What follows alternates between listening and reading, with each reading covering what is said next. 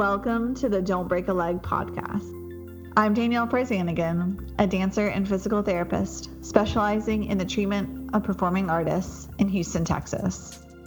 And I'm Jake Manley, an athletic trainer and physical therapist at Pro P T in Winchester, Virginia.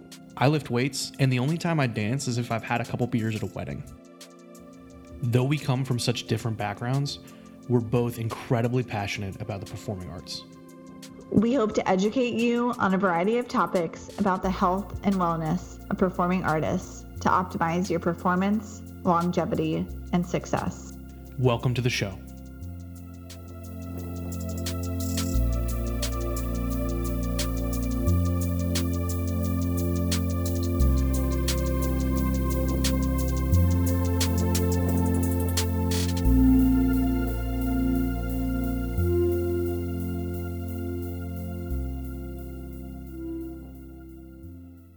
Before we get into it, I just want to give you a real quick word from our sponsors.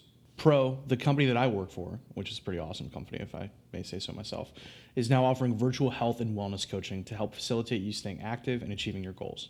You guys can speak one-on-one with me, a licensed physical therapist, athletic trainer, and strength coach, um, to discuss training, injury, rehab, and learn more about how you can stay accountable, take back control, and optimize your health and fitness, even during this, this weird time.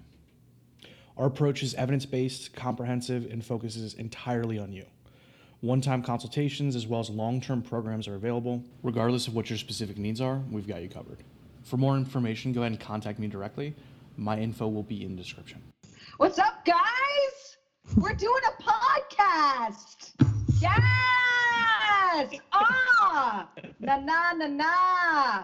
All right, let's talk. Let's talk so, dance and P T, right? So don't worry, I'm going to leave all of that in. Oh, I love it. Add some pump up. Uh, for those who don't see, I'm I'm I'm the interviewee, but right now Jacob's just rubbing his eyes, trying to stay awake. I swear Danielle needs somebody to slap her face every five minutes so she doesn't fall asleep. I feel like we're just, it's from being indoors this whole time.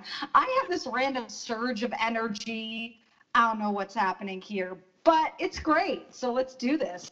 Hey everyone, and welcome to the Don't Break a Leg podcast. Today we're going to be talking to Doctor Jenna Cantor about leadership in dance medicine. Doctor Jenna Cantor has her own mobile practice called Jenna Cantor Physical Therapy, where she treats singers, actors, and dancers. She helps students and professional physical therapists who want to treat dancers but don't know where to start through her online dance P T program. She is very active in the A P T A and runs Fairytale Physical Therapy, which brings musical theater shows to children's to children in hospitals while teaching choreography that is secretly imposed with therapeutic exercises. So, and welcome, Jenna, and also we have Jake here, of course. Jenna, I think we've been Facebook friends for a while, but I've never actually spoken to you, so I'm really excited for this. This is really nice. It's a new friend, and we need friends right now. So this is a joy. It's like the podcast is just going to be like one long virtual hug. It is. And, and and if anybody needs a hug right now, please feel our hug coming your way. Absolutely. Definitely. All right, so Jenna, let's can we can you tell us a little bit more about, I guess, your story getting into the world of physical therapy and, and dance P T? Oh, yes. Talk about myself. Well, I'm a performer and a physical therapist, so I hate talking about myself. I hate being in the spotlight. Um, okay, so I actually, this was a nightmare come true. I never wanted to be a physical therapist. So for me, when I came into school, uh, at my my graduate school, I really went in almost like hiding under the blankets of social media because I ha- was very ashamed that I was in school for physical therapy. I didn't want other performers to know because it would look like I had quit, I had failed something. So I was entering school as a failure. What really caused me to go in that direction was some traumatic stuff in my life, which unfortunately we all have different things that we struggled with, which I'm going to be very open about. So the first thing was that I have a history of sexual abuse, and it happened to me once right before my bat mitzvah, and then the second time was a boy I had a crush on in New York. Both times was when I was asleep. Both times I was not intoxicated or anything. Um, so it was like boogeyman was alive. My way of dealing with it was ignoring it. This eventually turned into an eating disorder. The eating disorder was bulimia, where I was using laxatives. Fortunately, that only lasted less than than a year, um, and during, close to the end of the year is when I um, realized through therapy, I said, I think it might be, co- be because of this sexual abuse, and like the food issue just disappeared. It was crazy. It just like stopped. Um, so, so the food issue, issue disappeared. I just had to then go from that point of like normalizing food, and, and, in that journey, I could not, as a singer, actor, dancer, because I was a professional musical theater performer, I could not, between gigs, work in the food industry. So that became a bit of a problem, a bit of a challenge. And I was down, was in a real low place. In that, at that point, um, my parents were really pushing me to leave the musical theater life and get into something where they don't have to worry about me and all my finances. So my parents were saying that they wanted me to have a different life because there was not a lot of money in what I was doing. They were always worried about that. I had no man in sight. and and so they were pushing me to go back to school. So at first, my first year, I was I actually went to Baruch College, and I was doing marketing because you would do that as a performer anyway. And I had never, I didn't really get into the marketing course. I just got the first year done, but it was cool. I got some courses in there that are like amazing, like public speaking. I would have never taken a course in public speaking. That was awesome. So I got to do that during that time. Also during that time, I learned that the marketing industry is still dominated by men. So what this means is I would not really get the necessarily the creative jobs that I would be dreaming of because it's dominated by men. It's just the truth. And so my parents were actually pushing for me to go into physical therapy. I went and I observed, and I thought, you know what? Nothing's going to replace my love for the stage and performing. Nothing. I, I said, but this looks pretty good. I'm not passionate about it. I said, but they're not stuck behind a desk. You get, you're obsessed about health in some way, and you're like moving. I said, okay, I can do this. Okay. So I applied to a bunch of places, and I, I was I was a fortunate case of getting into um, all the places I applied to, and I think that had to do with age and life experience. Otherwise, I have no idea. I, I I did get good grades in getting all those prereqs done, but my grades before that were not that good. I looked back, I didn't even realize I was a dance and drama major in my undergrad. Ooh, I had some C's in there. I mean, I made it through. Ooh. Hey, C's get degrees. C's get degrees. They they absolutely do. And, so, and I also tell, uh, sorry, I didn't mean to interrupt you. Oh, you're great. You're great. I, I also tell everyone in P T school that's like struggling with grades. My thing is always, what do you call the person who graduates last in their class in P T school? They graduated.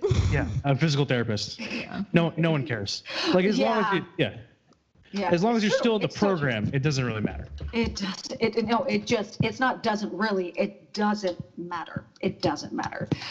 So then when I went to P T school, I was just quiet about that. Um, not necessarily quiet. I'm not a quiet human. And then while I was in P T school, I met my friend Katie, a classmate, and we created Fairytale Physical Therapy, which is where we bring musical theater shows to children in hospitals and teach choreography that's secretly composed of therapeutic exercises. I'm actually not sharing that part, which you already like said in my bio. I'm not um, to just boast about it again. I'm actually sharing it because there's a point. I didn't understand the value of giving until I started doing that. I went and started that selfishly because I needed to perform somehow, because it literally is the air I breathe. And so while doing that and being in front of the kids, I realized how it was not about me at all. And it like changed my life. It absolutely changed my life. Just the art of giving is so much better than receiving. It's ridiculous. And once you catch that bug, it's like there's no turning back. Life is just so much better. So that was a huge change for me, me a huge one eighty. I still I still do perform and everything. I continued after graduating from school, but I, I spent a lot of time giving, Um, which uh, to a point, to agree that might be a little too much. I need to balance out sometimes, but but I just, I love it. So it's so fulfilling. It is so fulfilling. Those kids, I heart them so much. So I actually was not the top of my class. I also wasn't the lowest in my class, but I did stand out, and I had a dream of working with performers, but the school was not supportive of me. They saw my energy and they wanted to label me their own way and push me in this direction of working with pediatrics. Now, I do get that. I do get that, like, kind of thing, but you can't tell someone where they're going to live their lives. And I also just learned very quickly, these were not safe people to speak to. When you open up to someone, when you cry to someone, like, it wasn't a conversation between myself and that human. That was a conversation that was going to be shared with the rest of the staff. And that's not mentorship. That's not cool. And a lot of people deal with that. Some people just don't even open up. They're like, I know not to trust it. But then you never have that mentorship, which is just so key in life. And I was very aware that I had not, did not have that support. And I could see that support happening with other students in the, in the class. And I was like, okay, I'm just not that person. I gave some little hints and little testers, trying to see if I could get support from some teachers, because I really did want that mentorship. I, I wanted it bad.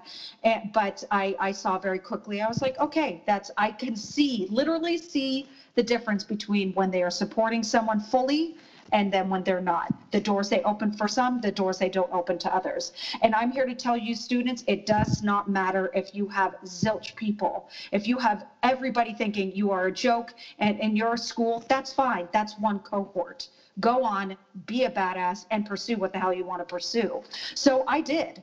And and uh, I have carved out the best freaking life. Right now, we're in COVID. I literally just had a, a meltdown right before this and had to, like, pull myself together like the actress I am for this, because I'm, I just had another patient where uh, we're doing telehealth, and we realized that maybe physical therapy right now, telehealth specifically, is not good for her right now.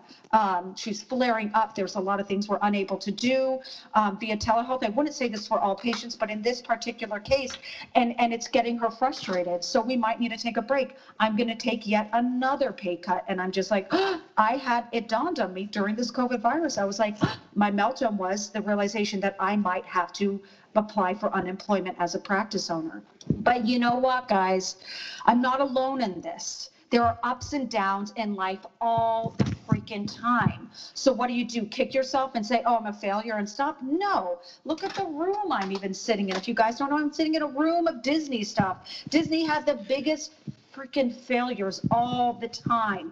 I mean, his failures were not small. They were huge. They were huge. They were so much worse than what we are dealing with right now.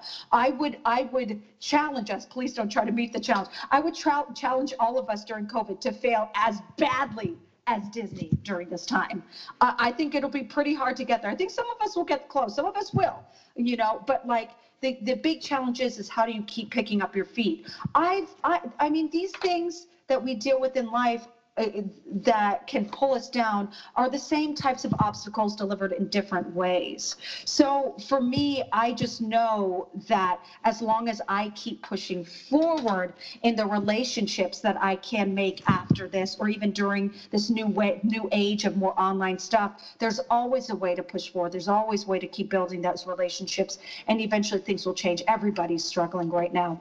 Anyway, slight side note, because I just tend to just say what is on my mind, which is both a curse and also a massive benefit regarding building that trust with my patients and people I meet. Um, but it's but it's a thing going on. So that was essentially my journey going into my current hardship on how I got into working with these patients. I was fortunate to have a lot of connections in the musical theater industry, singers, actors, and uh, ironically, mostly dancers, which I wasn't expecting. And that's how this the the it, it started with me, and it has been continuing. Can you speak a little bit more about musical theater and maybe just some of the unique uh, dem- occupational demands that, that fall in with that group? Because that's something that we haven't really spoken about on this podcast yet. And I think it would be very enlightening for a lot of people to to kind of learn more about the musical theater world. Oh, yeah, absolutely. Well, I mean, they're just a bunch of crazies. If you met another musical theater, you would go, oh, Jenna really fits in personality-wise with this population. And I do. Uh, that's why it just works. Why would I change myself? So what, with this population of people, you have singers, actors, and dancers. I'm dumbing it down massively. Sometimes people play instruments as well on these stages. So if we're, since I, I talk a lot about dance, I'm going to start with the dancers. These dancers, a lot of them also sing. So with that, a lot of dancers habitually don't have good breathing habits. So you could find, as a physical therapist, you're working on their breathing skills uh, as they are dancing, how to use that so they're not just cutting off their air and hurting their vocal cords. So you'll be doing things to help them recover from vocal hoarseness, from the things that you know of the body, how to use everything at once, and retraining that. That's, of course, in addition to all the other physical ailments. With the singer, the average singer and actor, they are overuse injuries, because if they are doing a show, they're doing something over and over and over again. They have a system, including their quick changes to how where how they sit and where they sit, to put on their makeup, what they do in the evenings. They have a whole system in order to keep their bodies at their prime for their shows in the evening. Their entire day revolves around the show at night. If you're talking about a Broadway performer, which is the um, small percentage of the musical theater community, they have that regular show and they deal with um, that repetitive, that higher likelihood of having those repetitive injuries. So many of them are in physical therapy. A lot of times they're in physical therapy when they're behind the stage on Broadway. It's pretty much putting out fires, not necessarily long-term healing. They get more of that long-term healing when they leave that the the theater and they actually go to the clinic. So that's something to be aware of. If that's something that might start irritating you, that you're not actually getting them better, and, and in some cases you might, but just in general, that that's going to be a big block, you know, for some people. They go, oh, that's not fulfilling for me. I know with regarding Broadway performers, or working with performers where they're hired through the company and you're treating them before the show, I know that's not for me, because I want to perform. If I'm working for them, that means I'm not performing. I'm like, ah, ah, daytime, daytime appointments for me. You know, maybe the occasional evening when nothing's going on, but nah, nah, nah, daytime, daytime. so, so you have to figure out what works for you and your own schedule. So that's the dancers, and that's the, the, singers, actors, dancers. Um, dancers, of course, use their body more, the vocal stuff. And then if you bring in musicians at well, as well, sometimes so they did cabaret, cabaret years ago, where they, they used performers who also played instruments. Oh, gosh, there's so many where they played instruments. Once they played instruments as well. So there's going to be a different kind of upper extremity, upper more upper extremity injuries you'll see there. And I feel like that kind of is a quick general summarization mm-hmm. on um, possibilities. Now, are you predominantly working with them in, in a true clinical setting, or are you like backstage? And I'm mobile. I am mobile. I travel to them. Right now I'm t- just telehealth, mm-hmm. um, but I'm mobile, so I travel to them. So it can be anywhere. It can be, and it often is in their home. Uh, I have not done the backstage thing, like I said, because that doesn't work with my life that I want. Um, there are, I do know other great practitioners who do that, but that's just not for me. Yeah. Yeah, I, I think I kind of misspoke earlier. We did have Megan Wise on, and she talked about Broadway stuff. Oh, but, she's so great. Yeah, she's she's awesome. But uh, I just wanted to get more, I guess, more of your perspective on the more uh, broad, I guess, category of musical theater in general. Because yeah, I feel like hers yeah. was very much niche to Broadway. Oh, let me go outside of Broadway. Oh, yeah, I yeah. did not talk about that. Okay, so one, because that, that is where I do hit a lot of patients. Oh, duh. So the the outside of Broadway musical theater people are traveling to regional theaters for little stints of time and then coming back, or they are they are performing sometimes locally because they just want to be in this neighborhood before, if you're in New York, or if you're in like a prime spot like Chicago, they're staying in that area to just work their way up.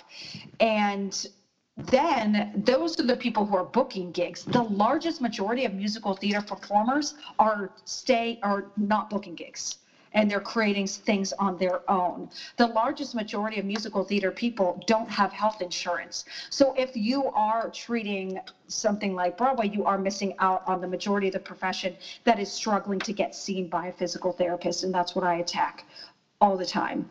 Um, and that's something I continue to brainstorm, um, and we can all continue brainstorming. The people who don't have that coverage don't treat themselves. They shake it off as much as they can. I've seen careers end way too prematurely on people who are insanely talented, insanely talented, uh, because they got hurt on a tour and they did not get seen right away, and it got delayed and delayed and delayed and delayed, and it ended up resulted in a permanent injury in their twenties. I mean, it's it's crazy the things that happen to these performers and ends their career way too soon, way too prematurely. So with that, telehealth does come into play with the in-person, and then when they travel, because you can be that consistent person for them. Not all of them can afford you, so you are going to be weighing those times. It depends, and, and this is to each his own, on when you're going to either offer a cheaper program or even sometimes do a complimentary session to help them out, to help them out because they cannot afford anything except for food and their cell phone. So it's a it's a it's um a thing. Now, are they predominantly, for a lot of those regional shows, are they are they traveling a good bit of the year, or do they stay in like one area for a couple months at a time? So for a lot of regional theaters, it depends. Sometimes you're there just for a month. It's just a couple weeks rehearsal, mm-hmm. and then a few weekends of shows. But it can be like two two months or even three months. It really just does depend on the contract. I can't give a general. Yeah. Uh, but but it, I hope that helps, because mm-hmm. they just need that rehearsal time. I once worked at this a union theater. I always stayed non-union because I didn't want the opportunities to close. So when I went and worked for a union theater, They, we did thirteen days of rehearsal, not even a full two weeks, and then we were open. It was the fastest experience I ever had. It was, it, it was a, a quick one, a real quick one, and we learned, I, we learned everything. Oh my God, it was a great show. Oh my God, but woo. So it just, it just depends. But I, I know that's a, a money saver for those theater mm-hmm. companies. Yeah. Does that, is that, did that answer your question? Yeah, no, that's super interesting. I, I always find this stuff fascinating because, again, like my, I don't, while I do do a lot of stuff, I said do do, ha. While, while I'm very much involved in the performing arts, I don't have as much of a background in like the musical theater uh, per se, or the actual artistry of dance itself. Um, so I'm, I just am always trying to and, and get better at understanding like the unique uh, demands and of, of someone in that field. Um, so as far as like participation, like when you're on a show like that, how, how many hours a day are you rehearsing and performing as a, as a, as a performer? So with the, so we're looking at the people not on Broadway, how many, how many hours you're rehearsing. So for that, when you're at a regional theater, because you're usually in the middle of nowhere. So you're just rehearsing during the time that before to prep, then you put up the show. Then depending on, then you have a couple days off, maybe one or two days off. There are some theaters where they do a pickup rehearsal to just get everybody, like, you might just be sitting and talking through the lines. You might be up on your feet, just marking through, so everybody's got, okay, good, we're situated. And, and there's different levels of people goofing off during that time, which it just depends on the theater, it depends on the group, it just, it just depends. But other than that, then you're just doing the shows. So the day times are for you to do whatever you want. There are some performers when they're at other places, they, they've worked at, at other at restaurants or something if they if they need to make more money because they're getting paid so low. Jenna, you've made a huge impact in the dance and musical therapy world, even just a couple of years out of school. Is there any way you could talk about how you've had the courage to go about doing that, just making that huge switch from being a performer to a clinician and a leader already, you know? Can you talk um, about that? Oh, um, so, oh God. There's so much imposter syndrome with that word leader. It's ridiculous. Oh, we no. all have it. No, but it's true though. It's so true. Here's the deal. I'm, I graduated two thousand eighteen. We're not even fully through twenty twenty. there's massive imposter syndrome. We know there are those uh, dickhead um, clinicians who criticize and judge me. We know they're out there, and and and it's unfortunate. And I really had to like push through that knowledge, and then also, of course, my own inner demon, in order to act, to help other people. My big thing, because I really was not planning on helping out other student and professional clinicians with, with, with dancers, but there's such a need. It is not a gem that needs to be gray and hidden from other people. This is for all of us. And and we still have a ways to go with building this community. And that's not, I mean, yes, I have a course that I'm selling as this, yes, of course. But like, we need us to be a community as people who treat dancers. We need each other. That if you care that much about the dance community, then for anybody who is currently treating, no matter their years, we need to be non-judgmental, open, and loving to each other so we can help that person to help the patients, because it's all about the patients. So if you really think that I'm I might be horrible at my practice, why are you not on my speed dial? You have to think about that. You have to think about, like, are you, what are you delivering to other people and how that can hurt the other performers that you care about. If we are really being caring about all these performers out there, we really need to be there for each other. So that's where the group came about. The group, I mean, the group was because somebody suggested it, because I was asking questions, you know, just seeing what was going on in the doctor of physical therapy group. And uh, I was saying, oh, what do you guys think of doing like a C S M meetup? And someone said, you should make a group. And I went to some of my mentors, Alex Engar and Will Boyd, and I, I, I said, I mean, should I? I already have one for musical theater people, which takes up a lot of my time, and I'm very bad at adding people in there. But I, I do. I'm like, I'm coming. I'm getting on it. Um, and that's doing extremely well with the commu- with building community, and it's it's magical. It's absolutely magical, that group. And I was like, oh my God, okay. We're gonna we're gonna do this. We're gonna do this. And even now, we're still. We're still figuring out our togetherness in that group. We're all very happy to be in there. But once it hits, once it really hits, that trust amongst each other and that faith, that full faith that it's like a safe place, it will blow up. So it's really only in the beginning. Um, but I think that goal, it speaks to a lot of people, because there's so many people that feel like either an outsider or they didn't know it was a possibility. And this like, oh, you have to wait a certain number of years. I'm here to tell you, man, th- everybody lives a different life. Everybody has lived a different path. We are in the habit right now in Dance P T alone saying, oh, this was my path and this is my personality and this is who I am. So you have to do it exactly like that. Otherwise it won't work. That's B S. Look at me. I'm fucking swearing in this interview. Guess what? My patients identify with that. So, hey, and also from on a personal note, like I have done it where I've died down, like my personality. And honestly, I felt like I was living death.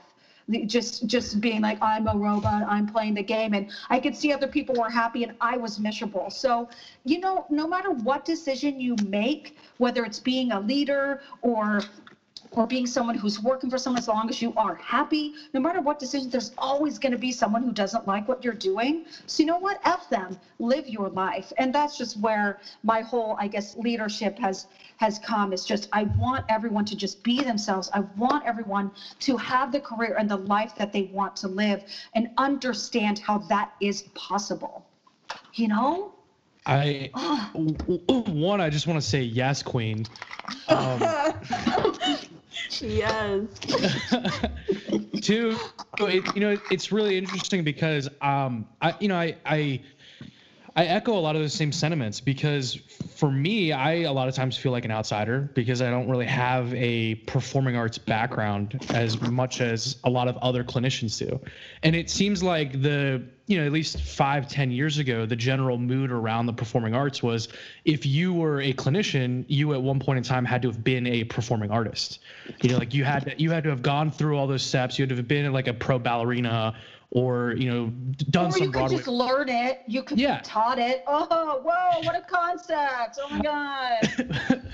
But in, And so, so like, I mean, I did, I, I learned it. I went through and, you know, I, I tried to learn as much as I can to be more involved with that community. But it, it's, it seems like as an outsider, it seems like it is something that's so unaccessible, but at the same time, like the, the performing arts community as a whole, I feel like is very receptive to other people and other ideas. It may not seem like it at first, but they're like probably one of the most welcoming and like just groups of people that I've ever been around from a like a clinical perspective. Um, I love now that. sometimes sometimes you got to earn their trust a little bit. You know what I mean? Right. You, you got to be able to walk the walk. And that's my problem. That's my problem. Earning trust. Mm-hmm. Like that's my problem. That's exactly it. And I what? What? Earn their trust? No, we need to earn the patient's trust. Let's start that over again. Earn yeah, their no, trust? No. no, we need to earn. No, but I'm just saying, like, yeah. that's this elitism thing that happens, you know? And, and uh, I mean, I went in so starry-eyed, so dreamy, so excited. And I really, I, I have dealt with so many, like, sharp edges of the stick from other practitioners. I have been burned, which is why I'm approaching it the complete opposite way. I'm like, you want to be a dance P T? Awesome. Great. Like, let's make you one, either through mine or uh, or I'll provide you, which I have in the Dance Physical Therapist group. I have I put together all of the continuing education courses, and if I, there's anything missing, I'm just like, add it, add it. So we all know, we all know there it, there needs to be no proving. Be you. Like I, I think that's amazing that you made it through, and and and they now accept you, and and and it feels great. But I've just met you, and and you were accepted already. Like, what, what, what, what's the deal? You know? Well, yeah, I, I, I guess, he did put I guess in the what, work.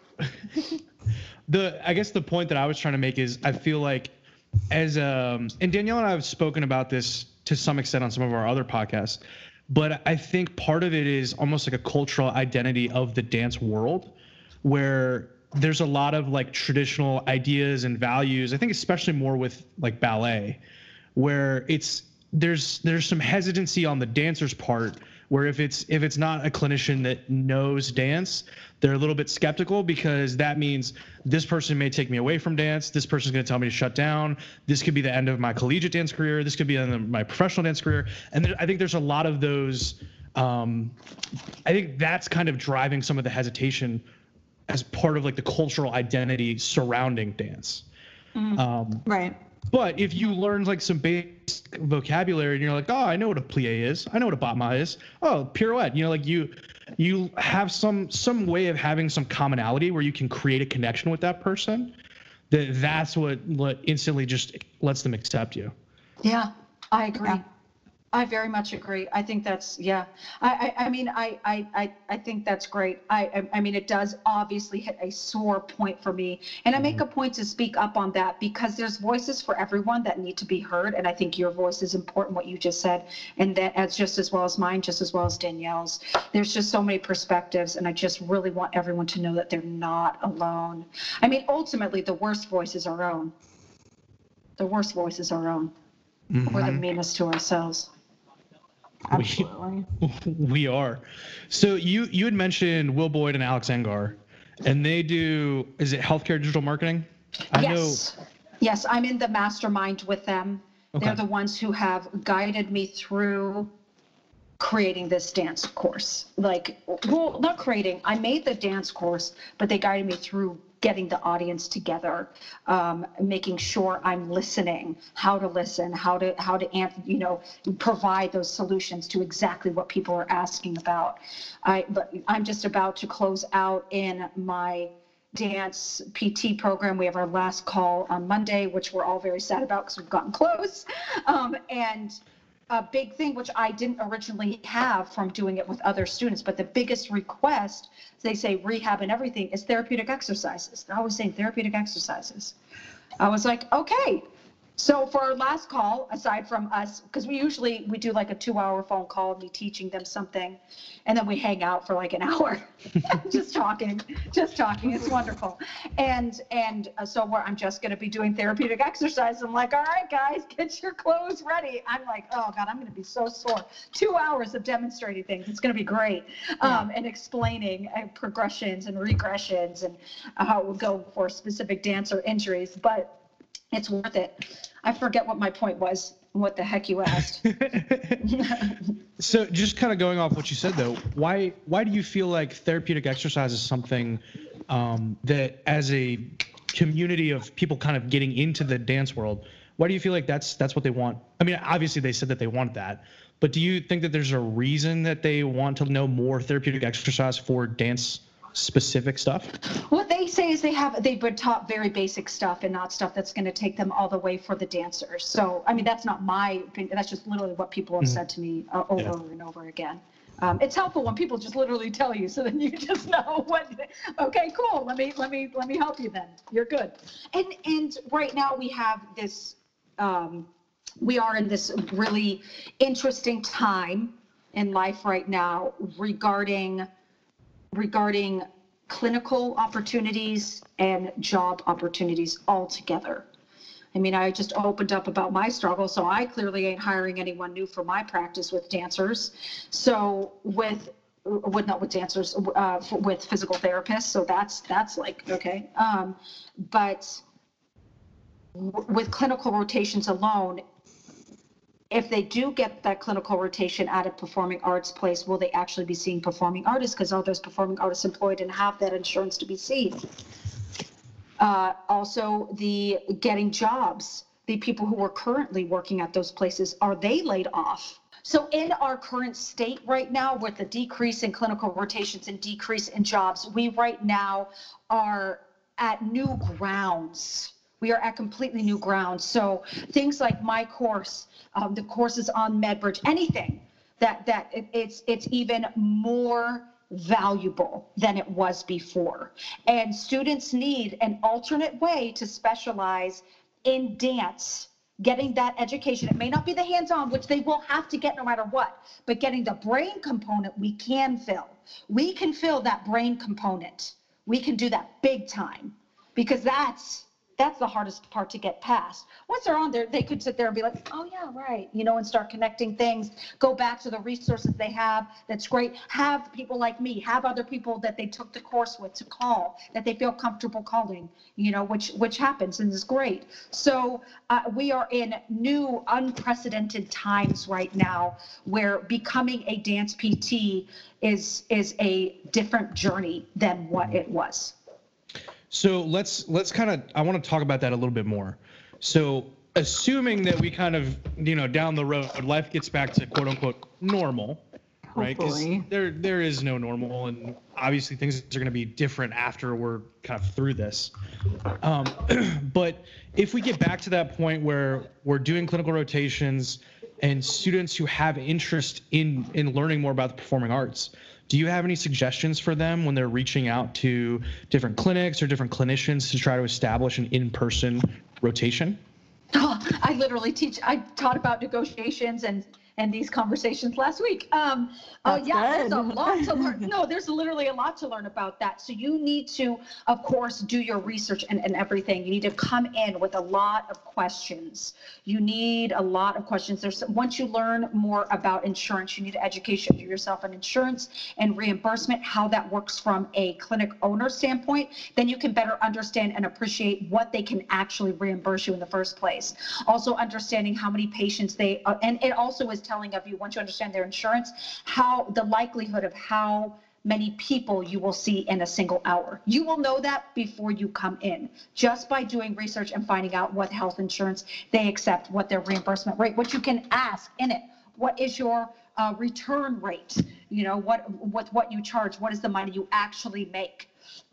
So uh, that might be going a little bit for some people, but just just a real quick overview of like, there's things you need to understand that can help open up doors for you when you go in for those negotiations and and and getting that research done to find that right clinic. When you go in there, the more prepared you are, the better you will understand if the place is for you. I did get interviewed at some amazing places, and I for to work as a dance physical therapist in performing arts, and I actually knew pretty quickly uh, at them that they weren't for me. And it's not because they weren't bad. And uh, I purposely am not saying the names of the clinics, because I thought, this is us getting in our own way. I thought, how dare I? How dare I? I'm a new grad. How dare I not want to work there? Who am I to not work at this place? Like, it's ridiculous, but but it's a thing that you go through. So so the more research you do and you figure out what you need to differentiate between your likes, your wants, your needs. Those are three different things. When you do that for yourself, you are able to go in much more clearly and business-wise, and just identify if it's the right place for you. I don't know if the good jobs, how many actual good jobs are going to be out there for you and what you particularly want. I, I think we're in a time where we need to think more like entrepreneurs. It really is different. Mm-hmm. Mm.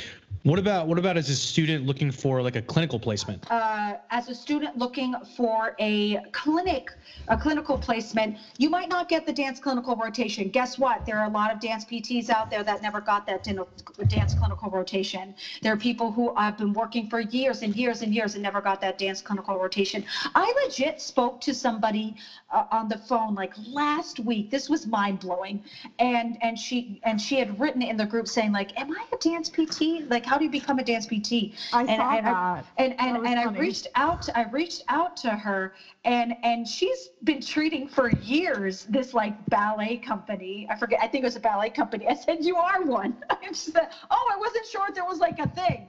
I said, "No, you you are one." But that's, I mean, honestly, if I I'm gonna backtrack here, that's a perfect example of what the dance P T community is is doing, like how it has been existing before, and where I'm mm-hmm. working on changing it, because I'm just like, ah, uh, yeah, it, it was it was uh, pretty mind blowing um, to to to hear something like that. Anyway, I digress. But that, I mean, ultimately, that's that's kind of why Danielle and I had started this podcast, right? Is we we feel just like you that.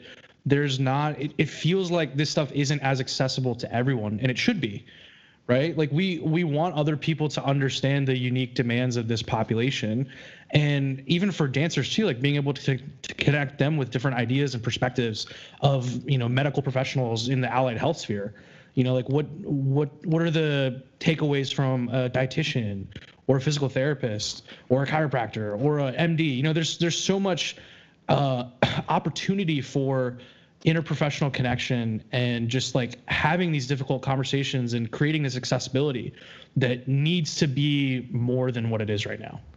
So yeah, yeah, and I agree. Dancers are so hungry for information, you know, because they don't have access to it so much of the time. Yeah, I'm it's sure true. You can attest to that. Yeah. Yeah, no, it's it's very true, and it's. Uh, you know, I had one of my students in this round of the dance P T program. She said something in one of our like late night conversations, and she was saying, I think it might stem from because the, there's so many of us who used to be dancers, and that's a competitive world. So that competitive mindset has transitioned over. And I was like, ooh, ooh. Danielle, how do you feel about that one? Yeah, I've seen that. Even...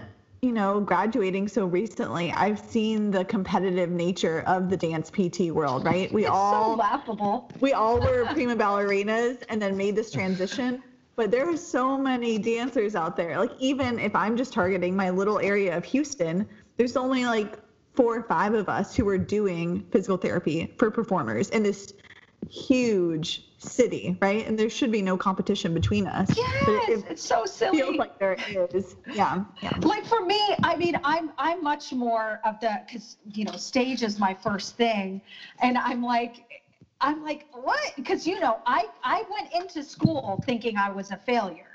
So for me, my mind, my mindset for my own journey is like, what are you bragging about? We all failed. We all didn't make it as prima ballerinas. We didn't do it. We all didn't do it. I mean, and I understand everybody has different dreams and everything, but that's my own journey, my own thought process because of what I've been through. So for me, to think about, think of it in that way, like, that's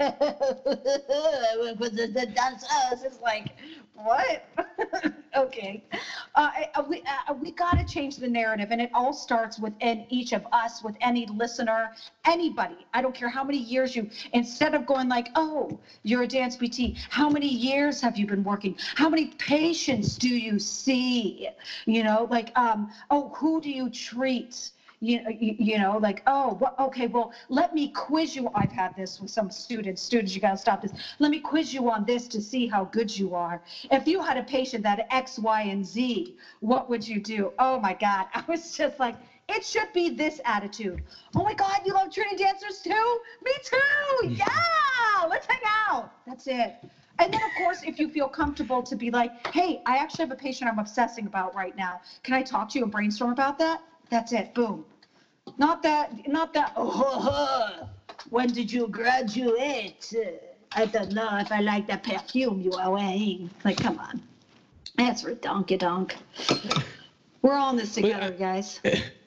And that, you know, that's the, that's an interesting, um, I guess, challenge, right? Because, and this is a conversation I've had with one of my coworkers before. Like, our mentality very much is, you know, yeah, there's multiple clinics in our city, but as much as we're, we are technically at competition with each other for business and referrals and all that, we're also like, our goal is to people help. So we shouldn't be that obsessed about like, oh, well, we do this better. Or you, you know, like there sh- it should be a community, and we should all be trying to help provide more access and accessibility. Exactly. To, to there's so, when there's one stone being unter- overturned, there's so many more stones. If we, if all the patients, take this percent. If all the patients who needed physical therapy suddenly went, I'm going now, we couldn't handle it.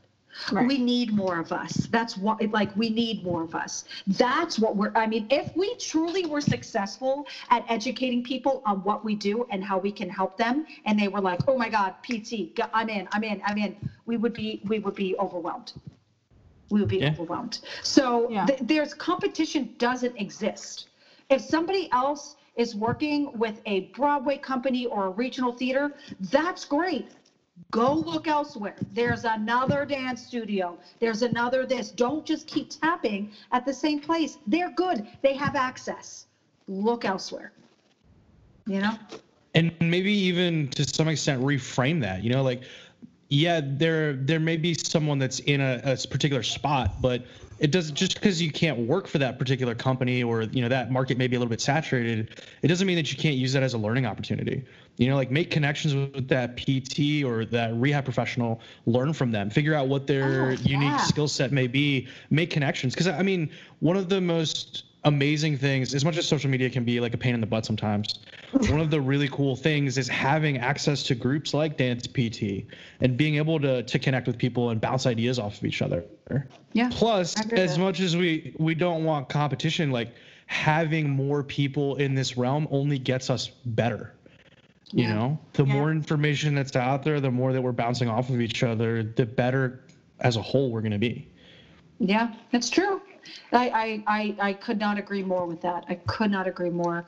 And there's just so many places that just don't have that access. They right. don't have that access yet.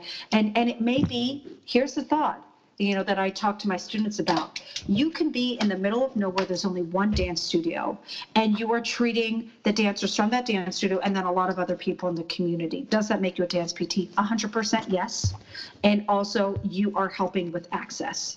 You don't need to go to a place where it's saturated. That one dance studio in the middle of nowhere would have nothing if they didn't have you. Right. So the more we can go to these smaller places and spread out, the better. Also, for a place like New York, I started my practice here in New York. It's extremely saturated with P Ts. Guess what? There's still a ton of performers who are not seeing physical therapists. A ton. So many. I can't even handle all of them. I can't keep up with them. It's it's overwhelming, the opportunity to help people in New York. Even if it's a saturated place, like, there's still so much opportunity. Because one person from the next two, people will identify with one, but they'll go, mm, nope, doesn't work for me, and move on to the next. So it really just depends, you know? And- And that's, so that's one thing I know that I struggled with as a, like a young clinician, I still struggle with sometimes, is that idea of like, well, what if people don't like me? Or, mm-hmm. you know, this person doesn't like me, they're going to go see somebody else. Who cares? You know what? They may fit and click better with that person. And if that's going to help them get better, go for it, you know? Yeah. Yeah. No, I definitely get that. I definitely get that. So we, we've kind of like touched on this a little bit, but could you, could you maybe speak a little bit more as to the course that you offer? It's an eight-week program for performing. People want to work with dancers. It specifically focuses on ballet because ballet is what I grew up doing. Mm-hmm. I went to many summer ballet programs. That was just was my life before going into musical theater. And I got into musical theater because of my injuries that I had from ballet. And the P T honestly was not as accessible for me growing up in the eighties and nineties as it is now. There were not the, the performing arts specialists. It was very few and far between. I didn't even know that was a thing. So with this, it's an eight-week program. It teaches you, uh, I, so I learned, I put together this program based on what people were asking for. So every week you are getting a group call. And every week there is a module. One module I give you two weeks to do because it just takes more time. And and it's eight weeks total. The first the first one goes into personal development. Then I go into ballet steps and I teach all of them, all of them. Not for you to be off book, but the idea is if we're talking about full function, all of them. And I have hired a dancer to demonstrate them because I'm good. I don't need to demonstrate them. And then and then I go into technique. And this is key for somebody like you, Jacob, where you, it's I'm showing you the I. I am teaching you the I. I go through every single step, every single step that I just taught you. We're going through there and going through the technique for all of them. So that way That's you great. know what to look for. Because if you don't have you don't have that developed, I will give it to you there. This is what I'm talking about, the education point. It's like, and then the next module is going into common injuries, screening, plan of care, uh, all all that stuff. It goes into all, all that goody stuff. But that is your aha moment I have found for all my students, because once they go into the technique, even if they have the dance background, they're like, wait, and then they go there. That's when they finally put together their P T brain with their dance brain. And it's really cool. It's really cool to see people go, oh my gosh, wait a second. And then I go into the the next uh, the module five, which is point shoes, point shoe screening, rehab, um, injury prevention. Then module six is the dancer lifestyle, comparing the professional versus pre-professional, also going into Um, resources, getting references. So if you, like you guys were mentioning, if you, I, the assignment for that week is, and that's what they're in right now, the assignment for this week is them to go in their area and get a nutritionist, get even a chiropractor, an orthopedic surgeon, have the list, the e- the contact information, boom. So when they are stuck, they have people that they have found and can refer to, or you can even work on getting to know to make sure that they're good referrals for their patients so they can keep that lineage. And then the new module is module seven, which is going into business and marketing because we need that now more than ever.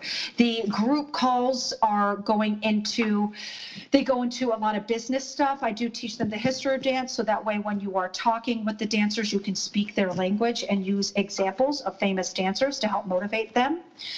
Then I go into sales, how to have the sales conversations, negotiations, insurance, as you know, therapeutic exercises. We dive deeper into personal development right at the beginning to block, get rid of that, so that way you're not getting in your way as we grow. And I forget what the other group calls are on. But that is the course. It really is for you to leave and go, I can treat dancers, one hundred percent. It is, of course, assuming you are doing clinical rotations as a student, but it does not matter the clinical rotation, because guess what? There's not enough dance clinical rotations to go around, you know? So, and that's okay. That's okay. That's the state of what we have. And uh, honestly, I don't, I, I don't know what, what's going to exist after this, guys. Ah! I know, I'm nervous for that. I'm really nervous for the and, whole and arts this, community. Exactly. And that's, that, that has motivated me to, to keep pushing with this, to keep offering this to people, because it's just so, it's so needed. It's so needed. Uh, like, oh, yeah, yeah. Oh, yeah. And then the added thing that I, I with this, because of what's going on, oh, it's a big undertaking, but every single student who does the program for this Dance P T program two point oh, we create an online wellness program. They each get their own. It's not through my own platform. It is going to be on their own platform. They are not paying any extra money for it, and it's for them to sell. An eight-week program, so in case they struggle with getting the job, they have something right away to sell. Even if they are not P L L C or L L C to be their own practice, they can do a wellness program legally.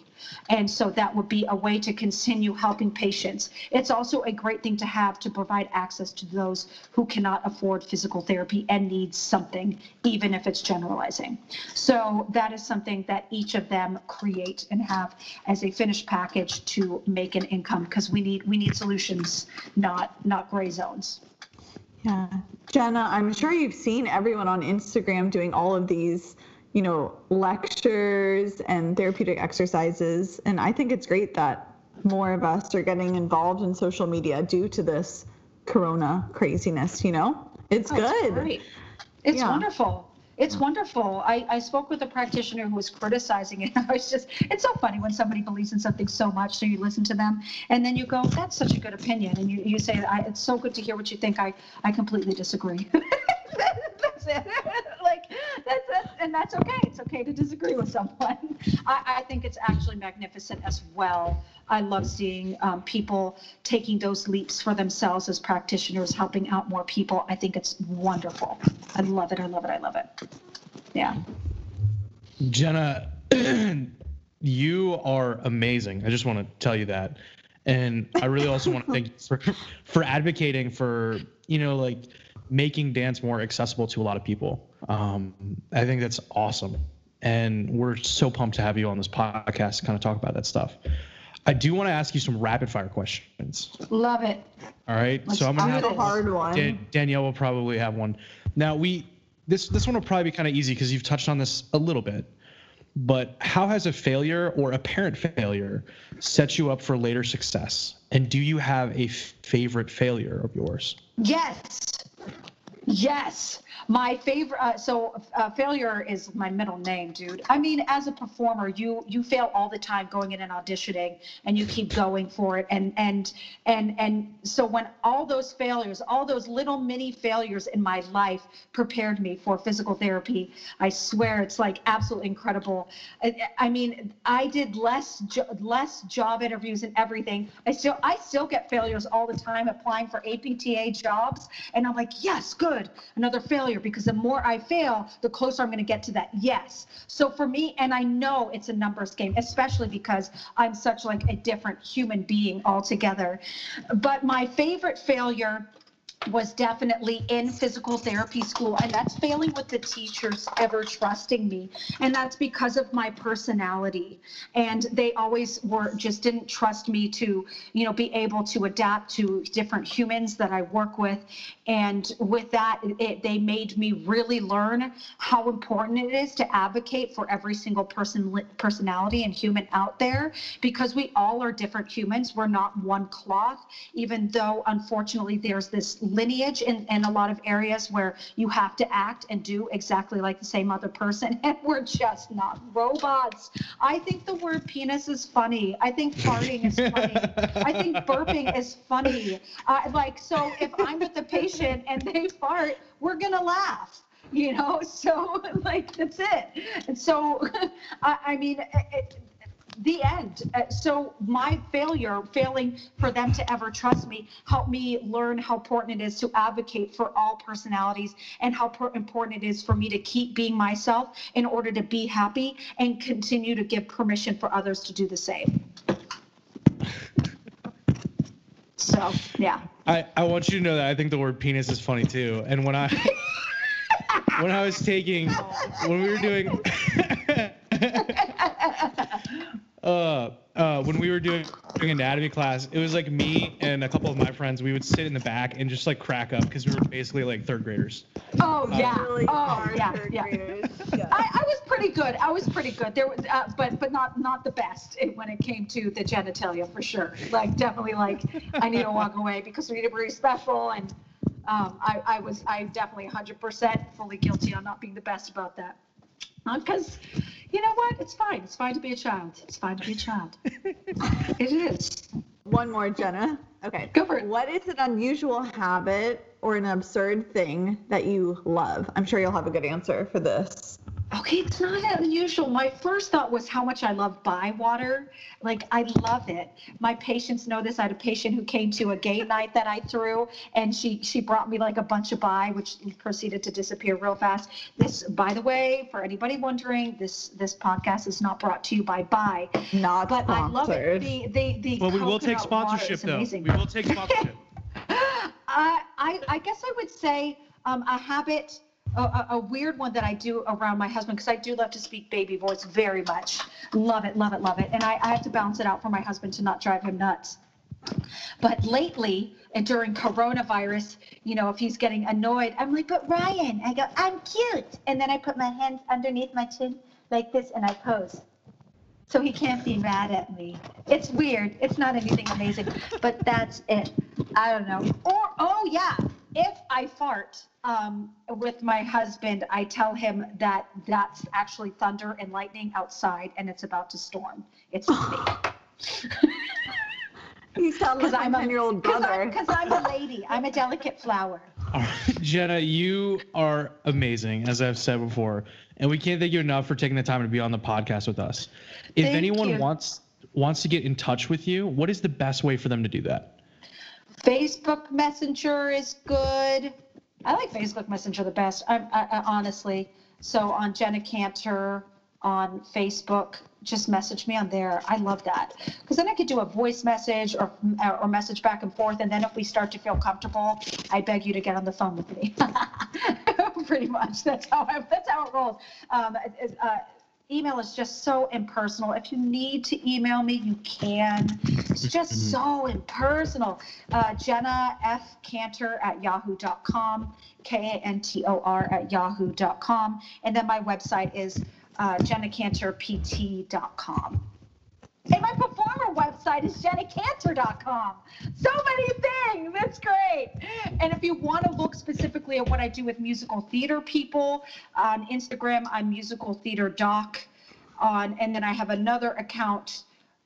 Oh, I have another group. I have another group on Facebook. It's music, N Y C Musical Theater Performers, where we do bi-weekly musical theater readings and then a weekly cabaret, which is great for the community. And if you're somebody who used to be a performer, you want to like just do something even during COVID, like pop on in, put your name down to perform, and and you'll get in. It's a lot of fun.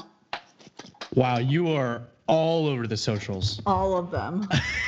Well, definitely right. Not on TikTok. That's addicting, man. Ooh, so good. Ooh, yeah. I have- I have not, despite the uh, the several attempts that Danielle has made to get me to learn dances during this quarantine. I'm trying I, so hard. I, I have not yet gone into the realm of TikTok, but oh, maybe God. Soon. That's okay. We'll see.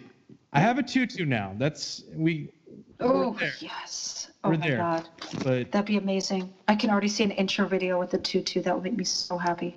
There, there is one. one. On There's one on YouTube. Yes. Uh, so we'll, we'll, I'll make sure that you have that for uh, yes, your please. Personal.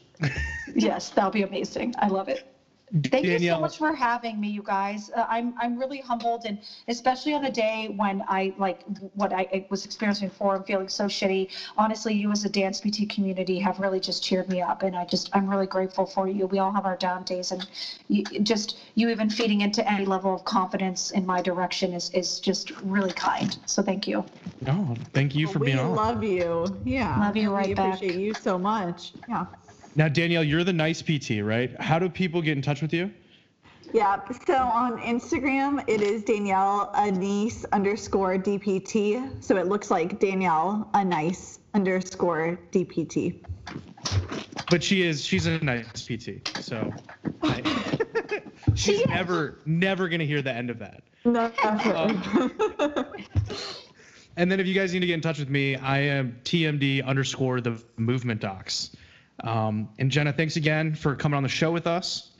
If you guys have any questions, comments, concerns, complaints, or a topic that you'd like us to discuss, please shoot us an email at dbalpodcast at gmail dot com. Once again, guys, don't break a leg.